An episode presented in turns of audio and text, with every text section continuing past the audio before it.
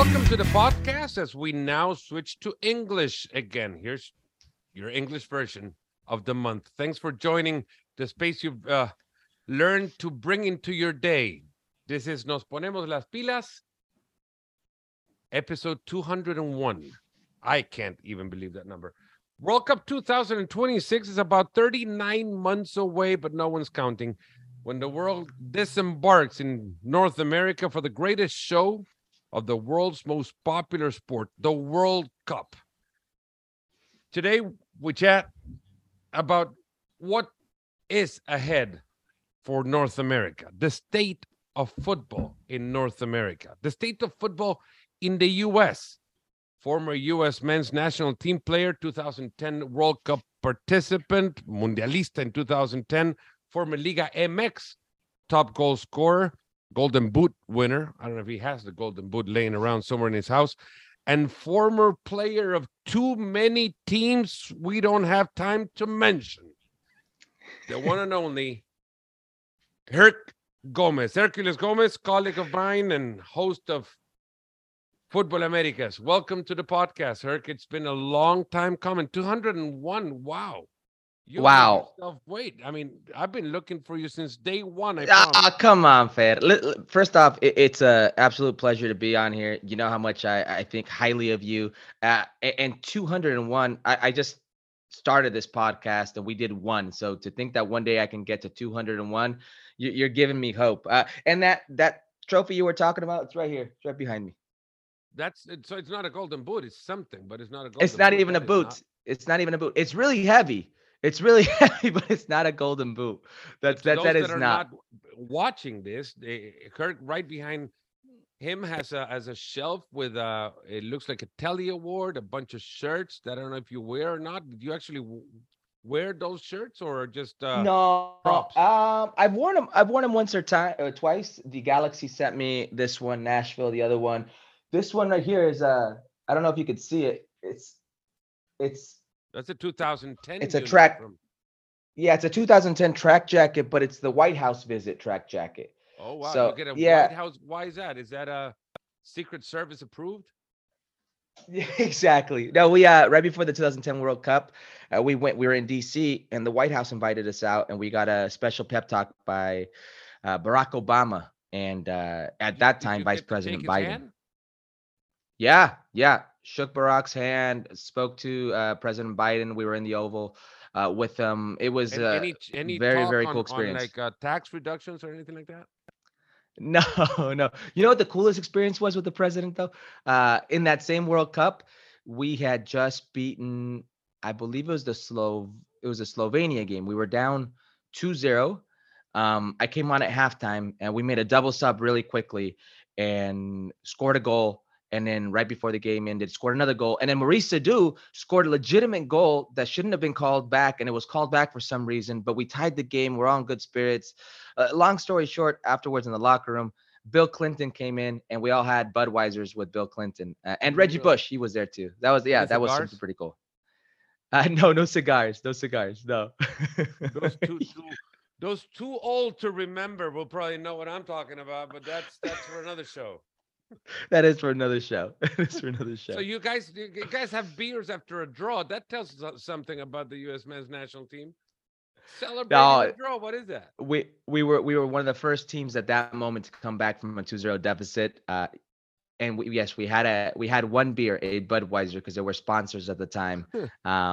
So it was a cool moment. I still have that beer. You didn't drink it, or you have the can? I have the bottle, like the empty bottle. I still have the bottle. Are you a hogger? Yes. Do you collect things? Well, actually, you don't throw things away. That's another way of putting it. So I don't know if you identify. We're roughly like around the same age, like, you know, same generation. Fine, if you will. I think it's about 10 years difference, but that's okay. So but we have the same references. What I mean, I don't know if your parents are like this, but my parents are hoarders for sure.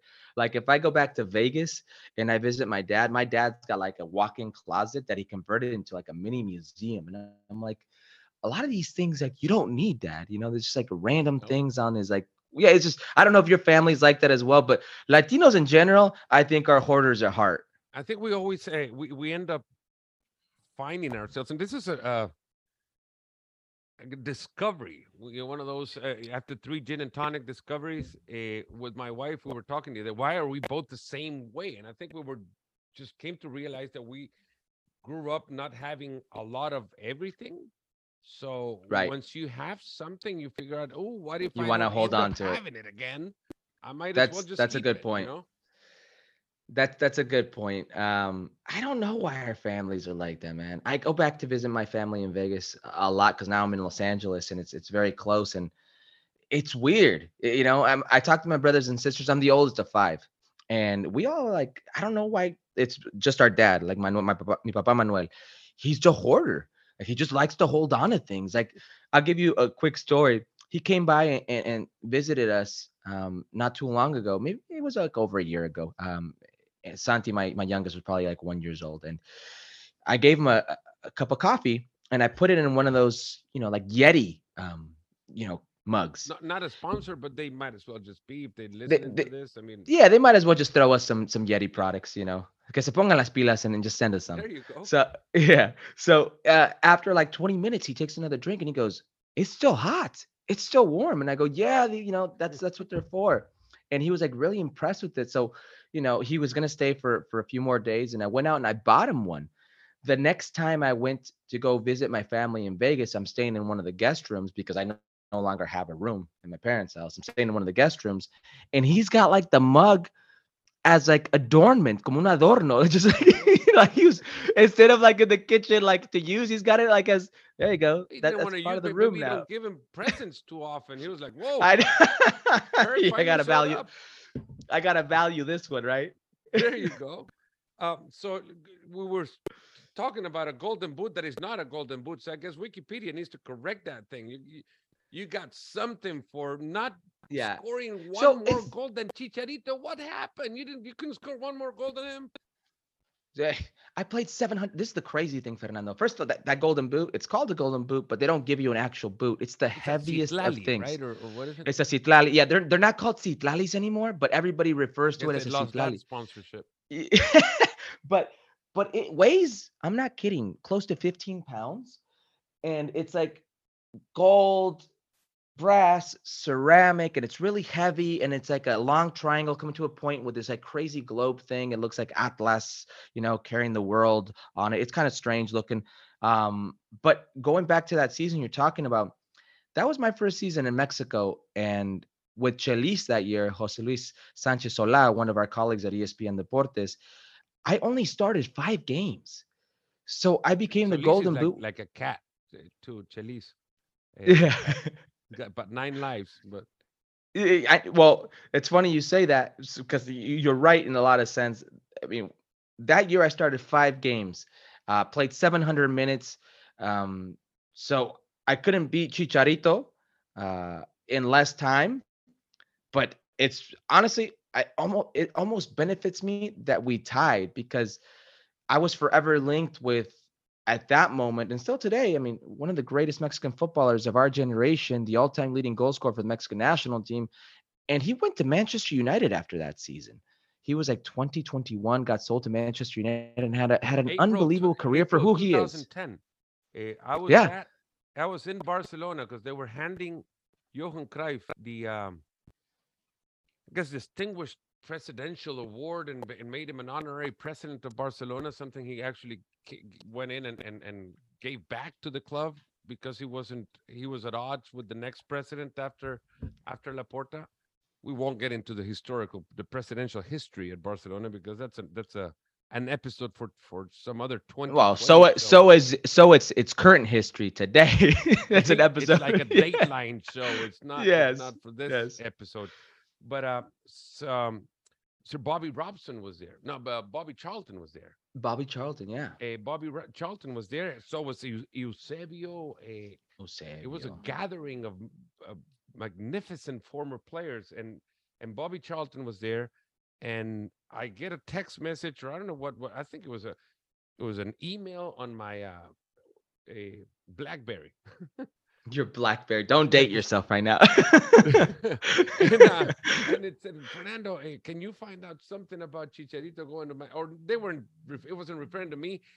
It was just the news, you know, Chicharito going to Manchester United. And I'm like, running down the stairs because Mr. Charlton had left the place. And like, get a quick word. Right. So I'm running down the stairs in this place in Camp Nou. And I go, Mr. Charlton, Fernando Palomo from ESPN, we just heard that Javier Hernandez has signed for Manchester United. Would you mind speaking to us for 5 minutes? Poor guy probably didn't have any idea who he was. Yeah, so I just let him go after that. I was like, no, yeah. I don't know who he is. Yeah. I'm not going to make Chicharito look bad or Mr. Charlton in that case. Yeah. You know how it is, Fer, like, it's not just Latinos, but Mexicanos in general. When it comes to football, there's a deep sense of pride. And sometimes we don't realize that, like, we're in a little snow globe out here, you know, CONCACAF. The rest of the world views CONCACAF as an exotic place. So Sir Bobby Charlton, you know, doesn't know that it's called Liga MX, you know, the league. He doesn't know that Javier Hernandez, you know, or where he plays or who he is. Like, so that's what it is. That's what we are to the rest of the world. It's catching up, but that's still a very exotic place. It is, especially when it doesn't have the you know, it's not projected as globally as other leagues are. That was, of course, a joke. You couldn't score one more goal than Chicharito. He went on to have some sort of career. I don't know if his career is over or not. Do you think? No. This is the thing with Javier Hernandez. Are you in the bandwagon? Are you in the Chicharito bandwagon? No. So I'm conflicted. So I obviously competed against Javier Hernandez, and I got to see him. And I don't know if you remember. I mean, surely you remember. You used to cover the Mexican national team. Do you remember the Javier Hernandez when he first came onto the scene, when he first exploded? Yeah. How hungry he was, el hambre, la humildad, like just a humble person, and like he was easy to root for. I don't know if he's that easy to root for right now. You know, what makes him not easy to root for anymore? Everything that encompasses Javier, and since he left Manchester United, and probably I would say around the time he went to Leverkusen, there was a change in that mentality. He started being more vocal, and fair play to him, but he started being more vocal about things in or around his life. He started becoming this. He got hooked with this life coach, Diego Dreyfus, and they started this reality show, and he opened up the curtain to who he is in his life. And some people didn't necessarily like what they saw. So now you've got a different image of Javier Hernandez, of who he is off the field. And then he started getting injured. He comes to Major League Soccer. He went to Sevilla, wasn't playing much. He comes to Major League Soccer. First thing he says is, soy leyenda, like I'm a Mexican legend. And he is, and that's fine. But that's for other people to say. And there are few who get away with saying that, the Zlatans of the world. And there's a reason Zlatan gets away with it. There's a reason he calls everybody, you know, Fiats, and he's a Ferrari. And he says that this league doesn't know, America doesn't know the game, stick to baseball, da-da-da-da-da. He can get away with those things because he's a massive figure and he backs it up on the field. Well, Javier got here and he started kind of expressing himself a little bit more. And he started getting injured. He played, I think, 12 games the first year. And then the second year, bettered his tally, but then got injured again. And then last year, bettered his tally, goal-scoring tally. I believe he scored like 17 goals. But those goals didn't equate to wins to make the Galaxy be the big team that they are in this league. I think people just got kind of tired of the same rhetoric. And we saw what happened to the Mexican national team, and it wasn't that he wasn't playing because he wasn't good enough. It was he wasn't playing because there was a conflict with who he is, with people in the federation, and what we hear is maybe in the locker room. So it wasn't an actual he's not good enough. So all these things encompass him and who he is today, and people have kind of grown tired of that persona. Is he a good enough player to continue playing for 2-3 years more? He'll be 34 this year. Absolutely, Fernando. I truly believe that. But to command one of the highest salaries in the league, to deal with the antics of the Twitch, the streaming, of all of these other things, well, that's for people to decide, but that's part of the reason people have kind of grown tired of that. Is he that big to become a Twitch personality? Yeah. And by that, and I mean just the Twitch platform, I'm meaning... Does he have? Yeah, he transcends. Orbit? Oh yeah. Does he have an extra orbit outside of the one that he commands, which is the world of football? So Javier Hernandez, so people understand, he's a brand now. So when you get big enough to be a brand, you have people around. You have a team. He's got a stylist who picks out, his wardrobe to go to training. Yeah, he's got people who get in the courtside seats at the Lakers, fair, so he can be seen and they can take pictures, and it's on People and it's on Hola and it's on whatever magazine they want. He goes on a Twitch. He's got a corporation who slices up, those videos, and they'll put it on TikTok. He's a brand. Like everybody wants something from Javier, and this is why I cut him some slack, because when you're that big, everybody wants something from you. So he's probably just jaded a bit in the sense, like, everybody's always looking for something from Javier. He can never just be him. And I'm sure it's not easy. Javier was very attached to his grandfather who passed away. And and he's spoken many times publicly about how that hurt him and how that, changed him a bit, and the influence that he had. So we're seeing a Javier right now that everybody wants something from, and him kind of reacting to that. But he's definitely that big. I mean, his persona transcends the game of football, especially in Latin America. PSG played against Bayern the other day, and Kun Agüero, we both agree, is a massive just content creator these days, right? Yeah. He's huge. Star Plus in Latin America, which would be the equivalent of ESPN Plus here in the States, they did a watch-along for the game, which was Kun Agüero and Javier Hernandez for this game.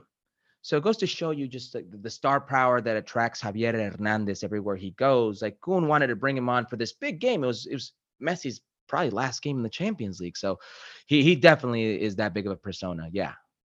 Let's go into easy topics now. What's the state of U.S. soccer? Oh man! I mean, it's a short question for something that needs some more development. U.S. soccer is in limbo now. I mean, I don't want to translate U.S. soccer as being the U.S. men's national team, but that is a reflection of where U.S. soccer is now. With, again, 39 months to go before the World Cup, which the U.S. will host, and for it will need a lot of preparation, and there will be expectations commanded because they will be hosting the World Cup. And we know that the average American sports follower understands football in a way that will, and I'm not saying it understands little or understands a lot. I'm just saying the average American sports follower will demand that the U.S. have a historic World Cup on home soil. That, you would expect by now that there'll be somebody in charge leading this attempt to create that or comply to that expectation. So this, when it comes to where U.S. soccer is at this point, the fact that just U.S. soccer in general, team head coach. Yeah. So there's no sporting director, which also is supposed to be in charge of the women, right? And the women are also in flux as well. They'll be going to a World Cup in this summer. And they've not necessarily, like, when we talk about the women, they're supposed to dominate because they've always dominated. This is a very young team, and I don't think Ando Ivanovsky has really found the best component of players to play that's tactically attractive. That is not talked about that much. The fact that the U.S. women's national team commands a certain expectation that will not be met because it is. So they were the bar. They were the bar, right? And that's what I'm trying to get to. Like, they historically were the bar, and they could suffer this World Cup. I think they may suffer this World Cup. There are better teams if you look at England, Germany, Spain. Spain with this B team beat the U.S. when they went to Europe. So there's a lot of growing pains there, but that's the bar. So now you have all this with the equal pay, and you have all this where the U.S. Soccer Federation is being sued by its own players, the women, et cetera, and they finally come to terms. So you fix that, quote unquote, right? Because there's still things to iron out. You fix that. Now it's the U.S. men's national team. Got to get back to the World Cup. They did that. They got out of a group with a very young team. If you look at the World Cup, the second youngest team in terms of roster age. And if Tim Ream wasn't on that roster, because he's 36 years of age, 35, I believe 36, they would have been the youngest team over Ecuador, who was the youngest. If Ream hadn't been there, he probably wouldn't have gotten out of the group stage. Absolutely. 100%. He was one of their best players. I'm with you 100%. So now you're in a situation where we know what happened with the Reynas and the Berhalters and Ernie Stewart's influence in that and Claudio Reyna's influence and all these different things and how sad of a situation that is. Brian McBride, the general manager, ends up leaving. So now you have no head coach, you have no general manager, and no sporting director. You have an agency called Sportco who's in charge of finding these figureheads, and you need the sporting director first. Primero la y luego el B, right? A to B. You got to get A first. But then we come to find, Fernando, that, and I covered this on our podcast, Vamos, on the Men in Blazers network, that people found out that Gucci Angueyu is a candidate, and Gucci was a former teammate of mine.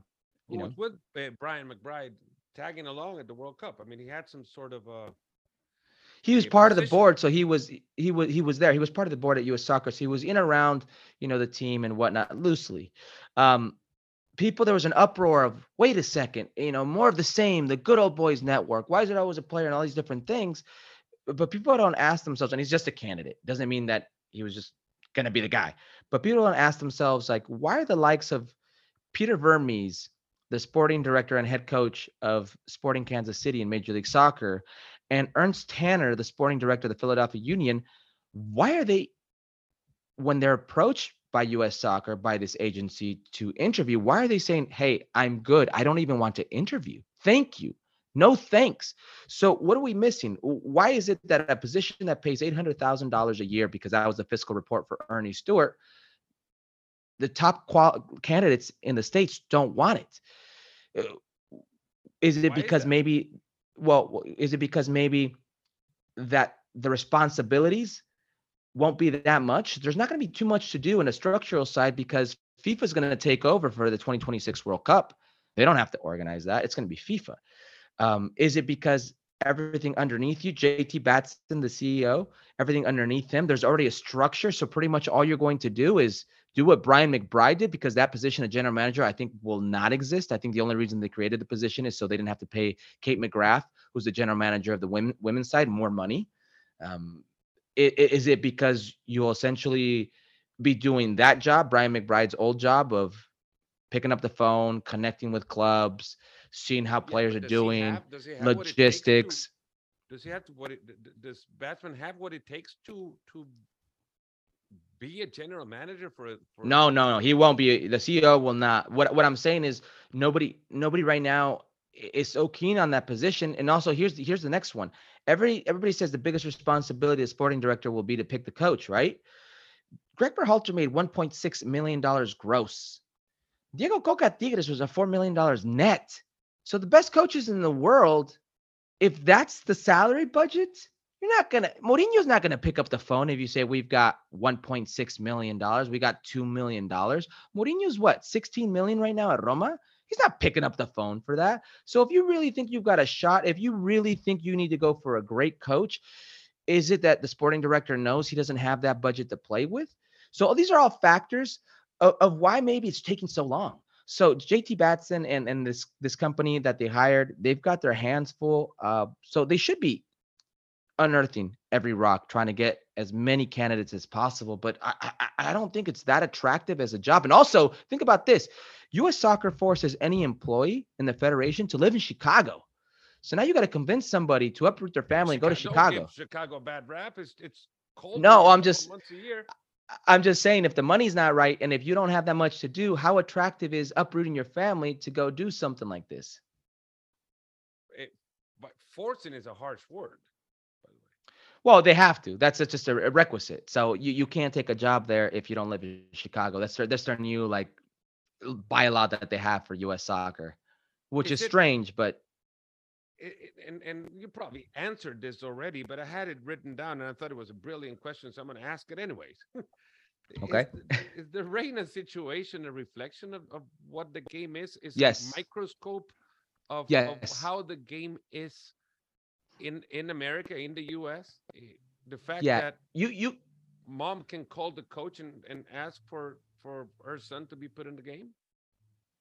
Microscopical, in a microcosm of the game. You know, that's a small reflection of how it is. Yeah, yeah. So this vacuum that we live in here in U.S. soccer, you've got kids, right? And your kids have played youth soccer. You've been to those games, Fernando, with the parents who are helicopter parents who are yelling on the field and kick it and da-da-da, and they get in the coach's ear and my kid should be playing more. And it's a direct reflection of what you see at the youth level. Absolutely. I can't tell you how many coaches, how many referees that get abused at the youth level that I've heard from. My daughter's going to start her second season of AYSO tomorrow, and I see it all the time, you know, and this is U5. So yes, it's a direct reflection, but you certainly should not see it at this level. There should be no reason why the mother of a player has direct access to the sporting director of a federation and her husband, who is also was at that moment a sporting director of an MLS team, should be influencing the decisions made on his son. It was the ugliest of situations that unfolded for the public eye. It was the most embarrassing of things for U.S. soccer, a massive stain in its history. And U.S. soccer has had plenty of stains in its history, but you're absolutely right. It's a direct reflection of what we see at a grassroots level. How do you get over that? How do you get over the fact that Qatar was such a hump in the progression of the game in the U.S. when you thought you were, because they were so young, building a generation that could, with that experience, again, meet the expectations, which is, it doesn't have to do with winning games or anything like it's the expectation is beyond winning games. This is, I think you're right. The U.S. at a different platform, in a different scenario, one that this thing just took it a couple of years back in its progression.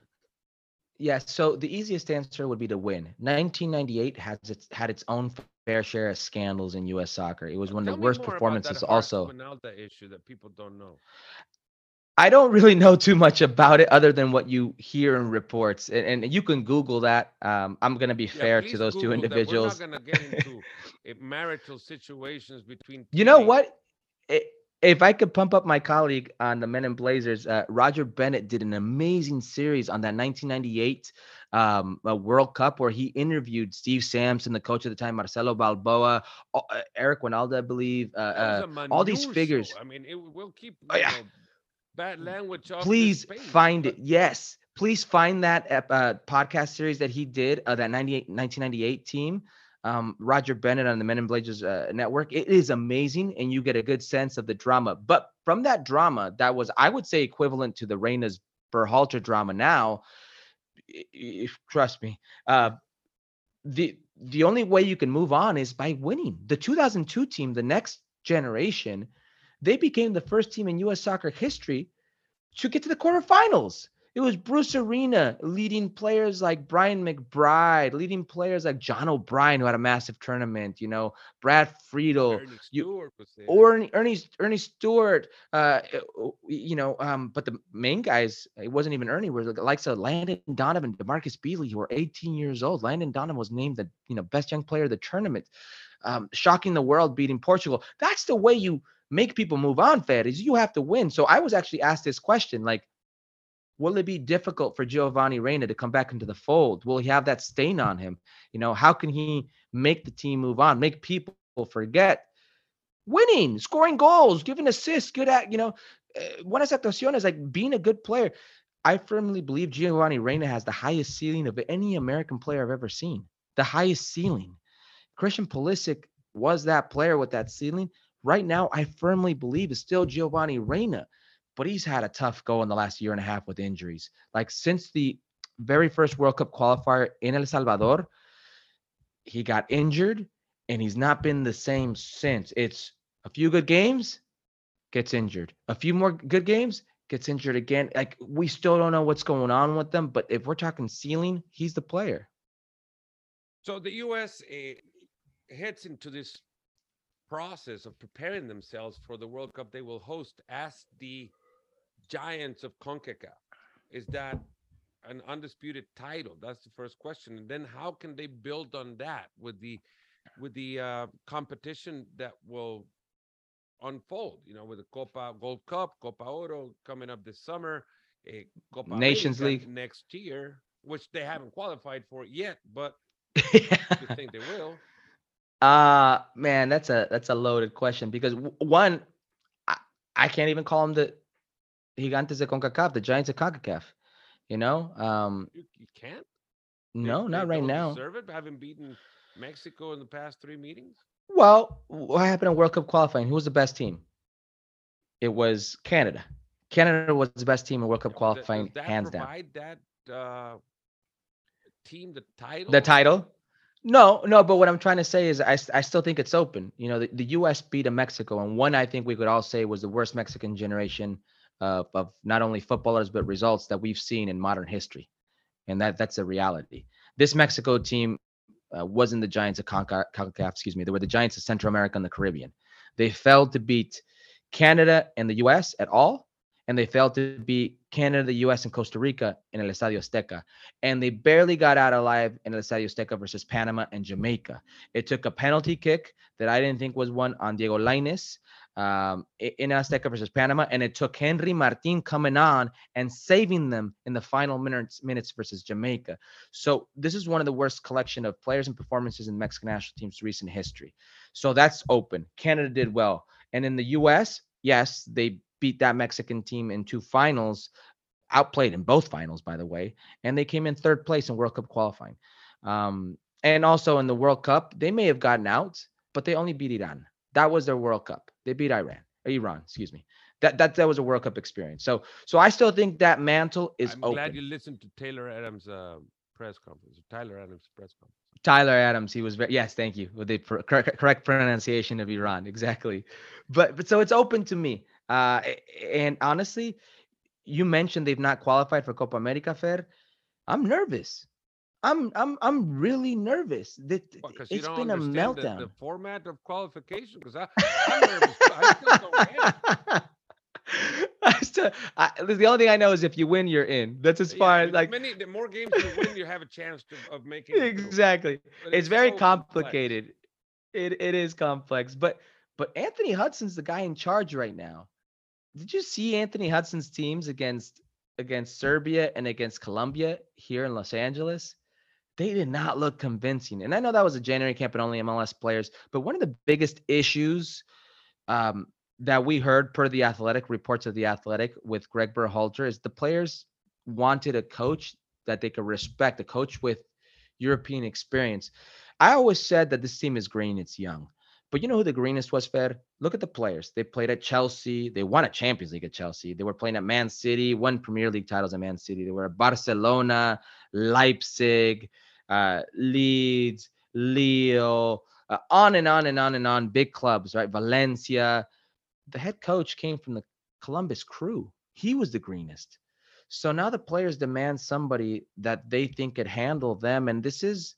Listen, by no means do I think it's a locker room full of egos, but I think it's a locker room where the players are very sophisticated in the type of managers they have dealt with. You know, Brian Reynolds had Jose Mourinho, Zach Steffen had Pep Guardiola, Weston McKennie had Pirlo and Allegri, Tyler Adams had Julian Nagelsmann. You can go down the list of that's a drawback too as well when you demand players to go to European teams, and that's right. It fits any team in the Americas. You demand them to go overseas and play in Europe. When they go to Europe, they are exposed to a different environment, not only the infrastructure, but the way the competition is all set up, the way the coaches are prepared to communicate with them, and the way the football culture is lived. And then they come back. You have to put the same conditions to those players, and that you don't in many cases. Yeah, but that's why it's important to have a coach that can handle those players. That's like, do you think if Jose Mourinho was around, we would have seen the situation with the Reinas and the Federation unfold? Like, that wouldn't have happened. That would have never have happened. So things like this would have been cut at the root. You did exactly contact from your phone. Exactly. It would have never existed. It wouldn't have been deleted, right? It would never even gotten in there. Now, as these players progress the way you say, and they become more sophisticated, with this group of players, you absolutely look. It's an attractive job, and it's not if you're the coach of the U.S. men's national team. It's attractive because you've got a very young team with some very exciting players that I think could play a brand that could, like, there's no reason in my mind why the U.S. men's national team couldn't be a Morocco in the next World Cup. Like a very difficult team to play against, very, very fast and dangerous in transition. And set pieces, well, historically, the U.S. men's national team has always been good. And good goalkeeping as well. There should be no reason why they couldn't copy that model, and Morocco made it to a semifinal. They're not going to be a Brazil. They're Brazil. They're not going to be a Spain. They're not going to be some of these more tactically, in-depth teams, but they can be a Morocco. You need to set these. So it's an attractive job. You got a good base. But it's also like, how attractive is it if the money's not great? How attractive is it if there's no World Cup qualifying and you can't play against top quality teams? Be on Time Magazine's cover, posted in Times Square. I ruled America's soccer. There's an attraction in that. Yeah, so it's attractive. It's attractive, but it's not. Like, think about it. You want results as well, right? So how are you going to prepare this team when you only have Gold Cup? Is it the greatest at level? You have Copa America. Okay.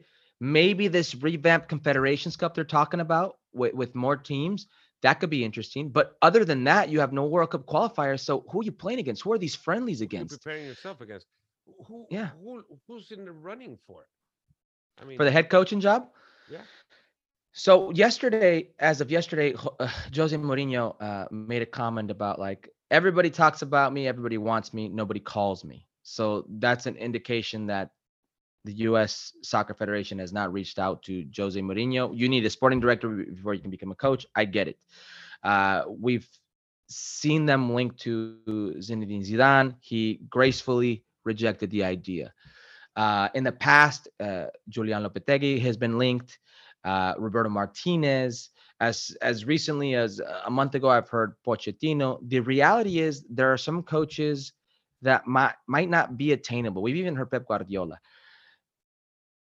If you're asking me where my money lies right now and who they will end up picking, I think you may end up picking a Jesse Marsh type of coach. I think it'd be Jesse Marsh. And it wouldn't surprise me with the talk if it's a combination of a Jesse Marsh plus Jim Curtin, the head coach of the Philadelphia Union. They're very good friends. They're best friends. They grew up together, same university, Princeton University. They both played at Chivas USA together. They both live in Los Angeles. They keep in touch. It would not surprise me if U.S. Soccer went that route. I don't know if that would be a mistake, but it would not surprise me. Doesn't surprise me. You're opening up a new space out there.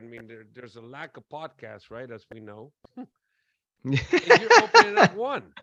What's the deal? You're filling in a blank spot in what department? What are you trying to get with this? Where are you trying to go? I'm trying to increase the dialogue, Fer. You've lived in this country long enough to know that the soccer fan has changed. The football fan has changed. You can call it soccer, you can call it football, whatever you want. If you're an American fan, if you're an American fan here in the States, it doesn't mean you're blonde hair, blue eyed, and that's all you are, and you follow MLS and that's all you follow, or you only follow the Premier League. I think fans right now, and I see it online a lot when they reach out, you look at their profiles, they've got two flags or more. American flag, a Cuban flag, an American flag, a Mexican flag, an American flag, a Brazilian flag, an American flag, El Salvadorian flag. And they could love Major League Soccer, but also like Liga MX, or they could love El Salvadorian football, but also like the Premier League, but they cheer for the U.S. men's national team, or they cheer for El Salvador. Like, the crossover is endless, or they're big fans of Alfonso Davies, who plays at Bayern Munich. The crossover in our region with how the fan has become sophisticated has grown, and we see an appetite for it. And this podcast, Vamos, on the Men in Blazers channel, gives me that opportunity to kind of do a deep dive and I want to do two formats where I'm doing, news of the week, and we tackle narratives in our region, like Oguchi Angweyu and the U.S. Soccer sporting director, and if he's a candidate or not. But I also want to interview people. I want to interview interesting people, and maybe it's not so much on the sport. Maybe it's just you and I, Fernando, and we're sitting down, and I want to know you know, how you got to the States and what happened, you being an athletic, you know, legend in university, and that you competing to go to the Olympics and things like this.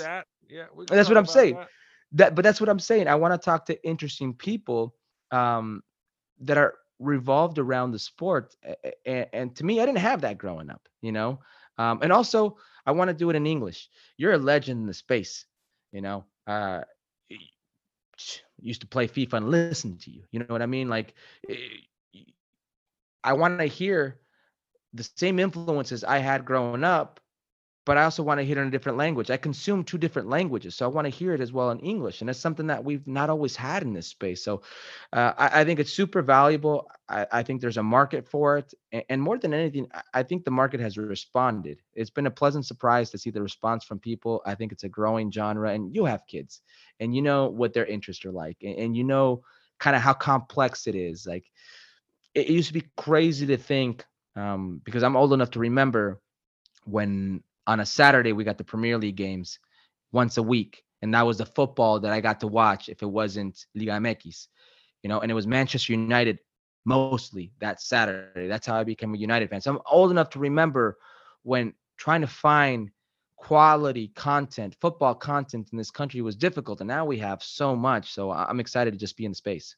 Man, you were lucky, because when I was going to school, I had to subscribe to the Dallas Morning News and get it on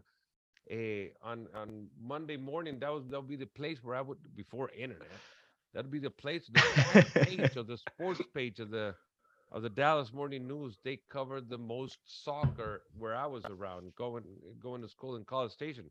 So I got the box scores for the major leagues in Europe, right? That was the place where I would get my scores from the day before. You know, there was no soccer. There was a 10:30 half-hour show on Telemundo, which Andres Cantor hosted. Of course, he probably hosted the 1950, you know, miracle. It's been around for so long. But, that's malo. Saludos, Andres. But you know what I mean? It was so hard to get your hands on the game. I mean, conversations took the topics in Europe, came over to the U.S., a week later with World Soccer, with the magazine. So I understand there's a need for the narrative to expand. Can I be honest with you, Fer? And I want your opinion on this. I grew up in an era where to be American in football or in soccer was the equivalent of being a novice. Oh, he doesn't get the game, you know. This Ted Lasso shtick. El payaso, like they don't understand, you know, that type of thing. I think the American is so complex. I'm Mexican American, you know, your kids are Salvadorian American. There's so many different ways of being American. And if you were born in El Salvador, moved to this country, or if you were of Mexican parents moved and were born here, or whatever the case may be, Brazilian, Cuban, etc., you have a deep appreciation for the game, and you're just as knowledgeable as anybody else anywhere else. And you want to hear people who are like-minded like you. You don't want to be sold this goofy, you know, here we are catering football to the Americans type of show. That's how I feel. At least I don't know if you've been here for a long time, if you've seen that kind of grow.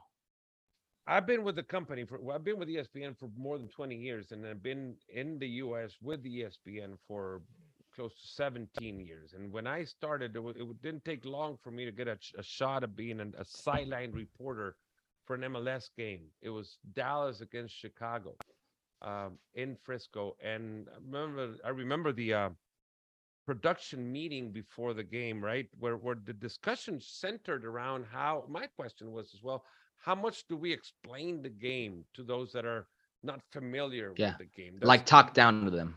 Except dumbing down the conversation, which I never bought, because growing up in El Salvador, we got cable in 1985, and I was able to watch a whole NHL season, became a Calgary Flames fan, because I wanted to understand the sport. And none of the announcers catered to me. Right. None of the announcers catered to anybody, to someone that had never skated, that only used ice to put in its Coke.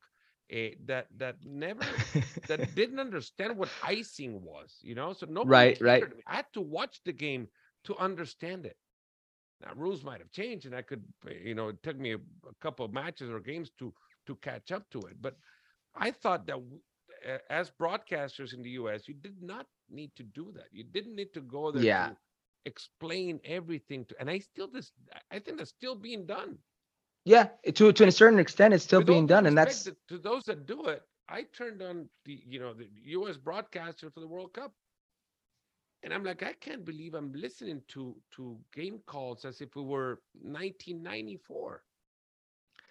Yeah, you know, soccer's coming a long way in this country, but the reality is, especially in this business, and you know, sometimes the people who make the decisions in this business across the board and whatever platform you want to be on, whatever network, whether it's podcasting to radio, to TV, to streaming, to whatever, print, across the board, the people who make the decisions still view the sport in a way that's not a reality. So until that changes, until the people in positions of power are like us, and what I mean is a direct reflection of our country, one, representation, and two, a direct appreciation of how the game is played around the rest of the world and how sophisticated the fan has gotten. Until that changes, a lot of this will be the same, which is why I'm excited, because in this space with this podcast, I'm almost like, I get to talk about things like that. Like in one of the test episodes I did, actually, I had Paulo Maurer on from The Athletic on the first episode we did. And we spoke about the possibility of bringing Messi. I pick up the phone for that episode. No worries. But the reason we brought Paulo Maurer from The Athletic is because he and Felipe Cárdenas did a story where he reported that as of last week, Messi to Inter from a source in Inter in the front office was all but done. They're waiting for Messi to sign the contract. It's done. So Messi gets eliminated. PSG get eliminated against Bayern Munich. And you see, obviously, what happened with his wife Antonella's father's Mercado in Rosario, and how there was a shooting there, and the message by the organized crime and whatnot. Rosario may be out of the picture. Does he really want to live in Saudi Arabia and be in the circus again with Cristiano Ronaldo? He's already made more than enough money. Like, what does he want? Well, Inter's firmly in the discussion, and we started talking, and he mentioned the Apple deal. So there's nothing off limits in this podcast, Famos, that I have. He mentioned the podcast deal, or excuse me, the Apple deal, the streaming deal that's $2.5 billion, excuse me, with Major League Soccer, where, I mean, you know how production is. They have to produce all their content. So that's going to be easily like $130 million of those dollars a year to produce the content, pay the talent, et cetera. But Apple has, if subscriptions aren't met, a pullout clause, an opt-out. They could end the agreement if the clause isn't met, if subscriptions, excuse me, aren't met. And we talked about how, well, that would make it essential for Messi to come to Major League Soccer. So we got into the actual business behind the scenes. You can find things like this, but it's interesting. Like soccer, the business, it's changing, even the model of how they do it. The way that we can talk about the game as well, and where we can find places that are talking about the game has changed, and congratulations and the best of luck with you, or for you, with that podcast. It's a grind, I gotta tell you. 201. I wanna hear when you reach that, but it's a grind. It is beautiful grind, though. It's fantastic that the space you have to generate conversations and to just chat around a cup of coffee. That was my idea when I opened this thing up. So to finish it off, I just want to get you quick responses and kind of get to know your football taste. So you mentioned your team. That's not a question. Manchester United, your number one team. What's the team you followed when you were little? It was United. It was Manchester United. I grew up around the time where they won the treble. David Beckham and that class, one of my favorite footballers. It has to be United. Sir Alex Ferguson, Nicky Butt, Ryan Giggs, Posh Scholes, that whole United class to me was what really made me start thinking like soccer was more out there than just what I used to watch in La Liga Mexicana, you know? Best goal you scored? One that said that you told yourself, wow, I can't believe I did this. My best goal that I scored was a header. I was a center forward, and I'm not that big. I'm 5'10". And I weighed like 165 when I was playing. It was a 2-0 win versus Querétaro in el Estadio TSM. Corner kick, Darwin Quintero corner kick. And I remember losing my mark. And I was probably like 10, 12 yards out, but a very acute angle. And I had this Jared Borghetti-like, and I've spoken many times to him, a Jared Borghetti-like snap header that I put it in the opposite side, upper V, in el mero ángulo. And to this day, I tell Jared Borghetti it was the best goal scored in the state of Coahuila, in Torreón, the best header scored by anybody, legal header. He's got a statue of that goal he scored. Yeah, but that was offsides. That's why I said legal header. That's why I was messed with him, that it was offsides. The best stadium you played in. Oh, man. There's something about playing in Estadio Azteca against Mexico. There's something about playing in el Estadio Azteca against Mexico that, for me, in the way that I grew up, is mythical. There's something about it. I remember in 2001, I went to a World Cup qualifying game, Mexico versus the U.S., and Mexico won 1-0. But this was before NFL came into the Estadio Azteca, Fer, and they took out, like, you know, las butacas. They took out all that seating and they made it plush, prime seating. I mean, they used to fit like 100 and something in there, and it was like packed. I mean, just enormous, crazy environment, and just playing there for me was something very special. Worst, I mean, not worst defender, but the defender that gave you the most crap. The best, not necessarily the most crap, but just the most difficult to play against, Thiago Silva. Thiago Silva, we played a game against Brazil in FedEx Field, I think it's called, in D.C., Maryland area. And 2012 with USA versus Brazil, we ended up losing 4-1. I was fortunate enough to score that game, but he was just ridiculous. You had to, I mean, not only was he a good defender, but when he had the ball at his feet, I found myself defending. I had to go cover certain channels and zones, because if not, he had the ability to switch a ball 40, 50 yards, you know, run onto Neymar's foot, and it's a 1v1, you know, inside our final third, or their final third. So he was just so complicated to play against. One coach that you find yourself quoting mentally, maybe as a manager of life, more so than a coach in the field? Jose Mourinho. Everything, like the man is just like a steel trap up there. Like, he's just mentally so strong, and nothing could affect him. And you know how this business is, you have to have thick skin. Like, it doesn't matter what you do, what you say, how carefully you try to thread the line, somebody in this social media, we all get offended type of world, will not be happy, will have something to say. And you have to have thick skin. You have to have that type of skin, that type of mentality to give a take. Because, Fed, you know this very well. You want to not be criticized, say nothing, do nothing, be nothing. That's just, it's that simple. So Jose Mourinho would be the guy that comes into mind. Hercules Gomez, thanks so much for joining the show, and congrats again on Vamos, your podcast under Men in Blazers Network. We'll be looking forward for the next episode as well. I appreciate it, Fer. It's been a true pleasure. And we got to get you on. I promise it will be before 201. Let's do that. That'll take a while. Right. Thanks everyone for listening in and watching. If you were watching, thanks so much. Until the next episode, which should be 2002, God willing. Stay safe.